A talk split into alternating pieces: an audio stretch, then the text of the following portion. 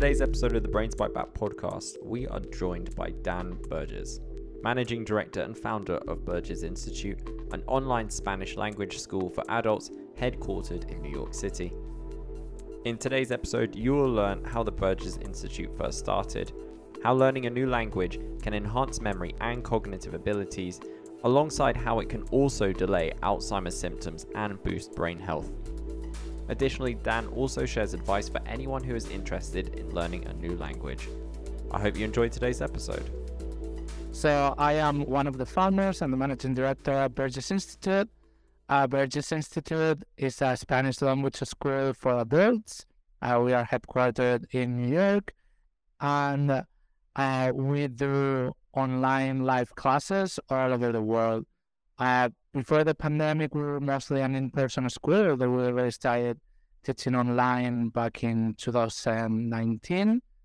Um, but right now we're 100% online, and we have a lot of students in the US, and we also have some students outside of the US, like in the UK and Canada. Our school uses the Graf method, which is our self-developed uh, method for teaching Spanish. It is a highly deductive method. Um, deductive means that we first teach the rules and then we practice them, as opposed to an inductive method in which first examples are seen and then the student is expected to infer the rules for uh, from the examples. I think you covered a lot there.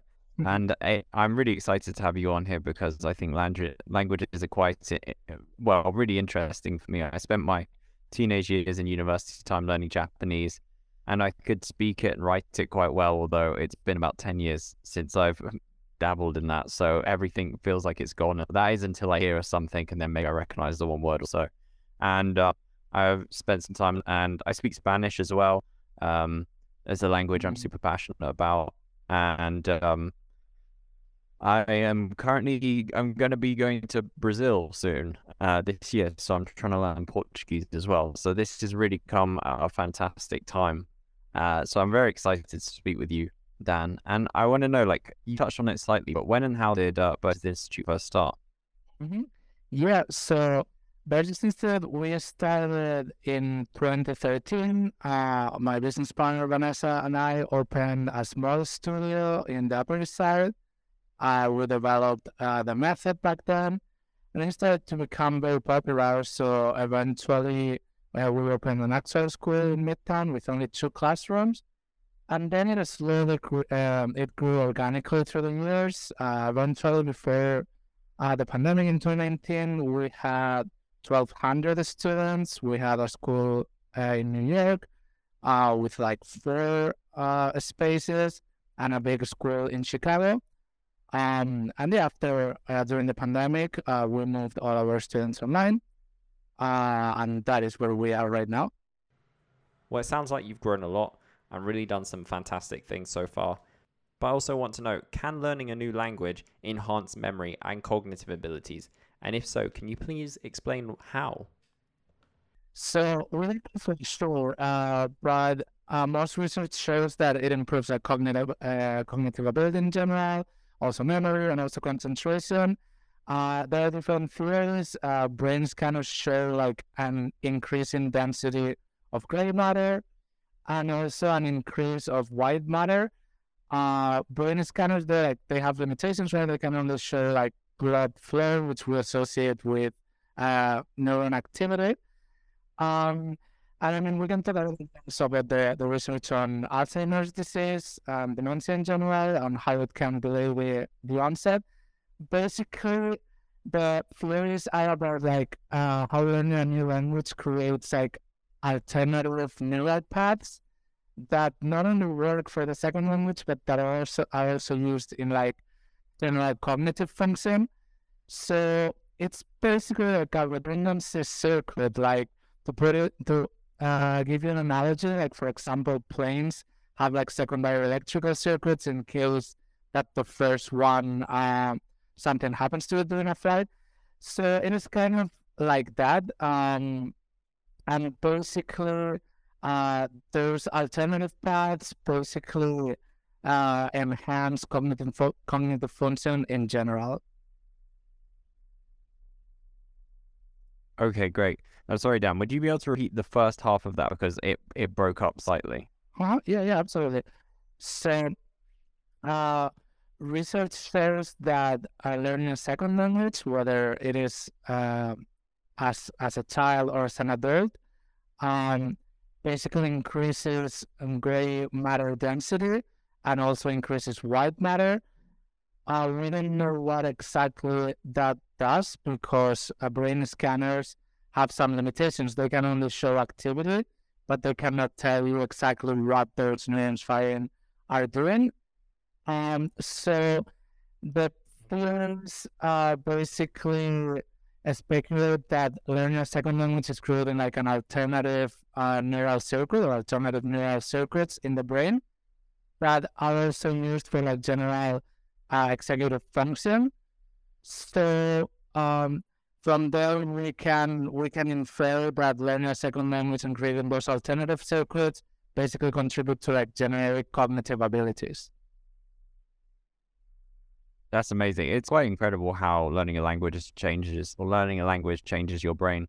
I myself sometimes after speaking Spanish for a bit, I'll then say things in English which um don't really translate. So obviously in Spanish they say en este momento, and sometimes I'll say like in this moment, and then I'm like, wait, I don't say that. I just say now or right now. Um, so even in the short term, it really it's incredible like the impact it has on your brain um, from my experience there. But I'd like to know, like, can you also share the different ways like learning a new language can delay Alzheimer's as well and symptoms, or delay Alzheimer Alzheimer's symptoms and boost brain health? Mm-hmm. Yeah, absolutely. Uh, so yeah, delay is the key here because uh, studies show that it doesn't really prevent Alzheimer's, but it can delay the symptoms by quite a lot. Uh, so basically, there's been a lot of, of research on this and uh, some research tried to show whether it actually prevents Alzheimer's, and the the results were always negative. But the research that focused on the onset and like the development of the symptoms, it is pretty consistent in the fact that even controlling for all sorts of variables like educational background, etc., um, the average age of onset for Alzheimer's for people who are going to develop Alzheimer's um, is um, older for bilingual people, for people who, who speak a second language. And this might uh, happen for up to five years, which is like quite a big deal. It's like a pretty dramatic effect. That is pretty dramatic. That's quite impressive. And it's funny because I actually remember hearing that I think it was like, I don't know, 50 years ago, 100 years ago, or something like that. They actually thought that being bilingual um, was a bad thing in the sense that you couldn't hold a capacity to speak really more more than one language. So I think children that were raised in maybe a household where they spoke one language, like in the schools, they were heavily discouraged from like continuing with that language. So I think there was definitely a sense of like completely incorrect theories and ideas. Um, and it's so fantastic to see that having this skill and ability can benefit you so much more than being able to communicate with a, a wider group of people. And obviously we've spoken so much about the benefits here of learning a second language or another language. And for anyone who is listening and has decided, you know what, I I want to take this up, what advice do you have for them? And um, yeah, how can they get started with this? Well, yeah. So, I mean, my advice is that uh, learning a second language is a long term process. So, basically, like my most important advice would be to enjoy the process and to kind of like get obsessed with it for for a few years to try to have as much exposure to the language as possible. Um, on top of that, I would recommend following a program, and in particular, I favor a deductive programs. Our program is deductive, and many other programs are deductive. Inductive programs can work as well, but research shows that for adults, deductive programs can be faster and also reduce frustration. So my recommendation would be just to have a long-term plan in which you combine following a serious program, like taking classes and following a curriculum, and on top of that, having as much exposure to the language as possible in ways that you enjoy. So that could be like watching a lot of TV in your target language, uh, listening to podcasts and radio, eventually reading as much as possible. That helps a lot. And doing all those sorts of things. Uh, trying to basically review uh, all different components of the language in many different ways. Uh, basically, research shows that um, recall and spacing are really good for memorization. So that means basically thinking about the language and parts of the language often and uh, trying to give some space between studying sessions. And basically doing that uh, for a few years will lead to uh, having like a pretty good level of fluency in the in the target language. Yeah, I think those are some great pieces of uh, wisdom there. And I have to say to add to that, um, I think music's fantastic. I know you did mention about like podcasts and watching TV.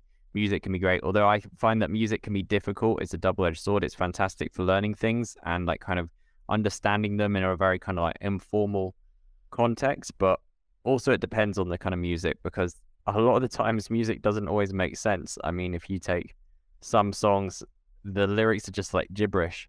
Uh, so where sometimes in the past when I've tried to learn a language and I've just taken a song and I've asked an, a native speaker, what does this mean? And they're like, I don't know, this doesn't make sense. Uh, and I'm like, how does it not make sense? And then they point to rappers in English and I'm like, you know what? I understand. Like those mm-hmm. rappers don't make any sense. So it's, yeah, you just gotta be careful. yeah, yeah, absolutely. Mm-hmm. Fantastic. Well, you folks sound like you're doing some great things there. Uh, and I want to know, like, what's on the horizon for you folks? What's next at Berges Institute? Mm-hmm. Yeah, so we're expanding to other markets. Um, like we've recently expanded into uh, the UK market, and we're also expanding now into the Indian market. Uh, on top of that, we are doing some research on AI and natural language processing. Uh, we launched uh, Deep Spanish back in November, which is a chatbot service with uh, three different chatbots with three different personalities that help our students practice their Spanish. And and we're still doing more research. Like it's it's pretty early on, but it is a hot topic right now, like especially after the release of, of ChatGPT. So so far, like Deep Spanish has been our our only product. It's still in beta, but it's been very popular so far. On top of that, we are doing some other research with uh, machine learning and processing like pronunciation. And we have uh, a few other projects in there that we are experimenting with. Um, yeah, that that is basically like what we have, uh, what we are doing these days.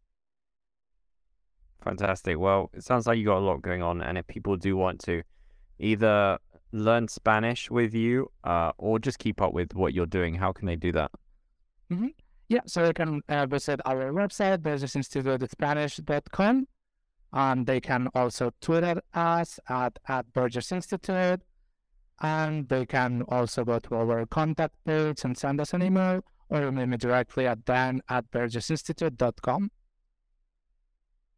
Super. Well, we'll have links to those pages in the show notes uh, of this episode. But otherwise, Dan, thank you so much for joining me today. And uh, best of luck helping as many people as possible learn another language. Thank you, Sam. Thanks for having me.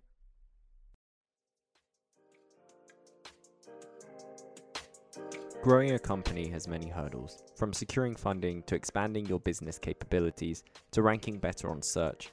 Each business challenge is uniquely complex. The solution to these challenges is growth focused digital PR and marketing, and that is where our sponsor Publicize comes in. Publicize sets itself apart from traditional PR companies. It does not charge large retainers or churns out press releases whether you've got a newsworthy announcement or not. Publicize builds businesses' online presence and gets high quality PR and media coverage for startups and entrepreneurs who are priced out of a broken PR industry. What's more, listeners of Brains Byte Back can find the tools and resources they need to overcome common hurdles that many startups face when trying to generate long-term growth by visiting publicize.co slash BBB. That's publicize.co slash BBB.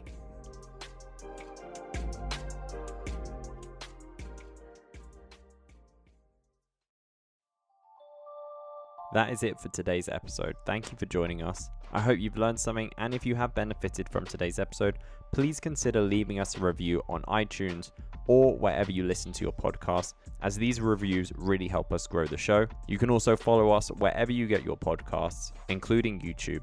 Just search Brains Byte Back and you will find us. We hope you join us for more episodes in the future, and until then, take care.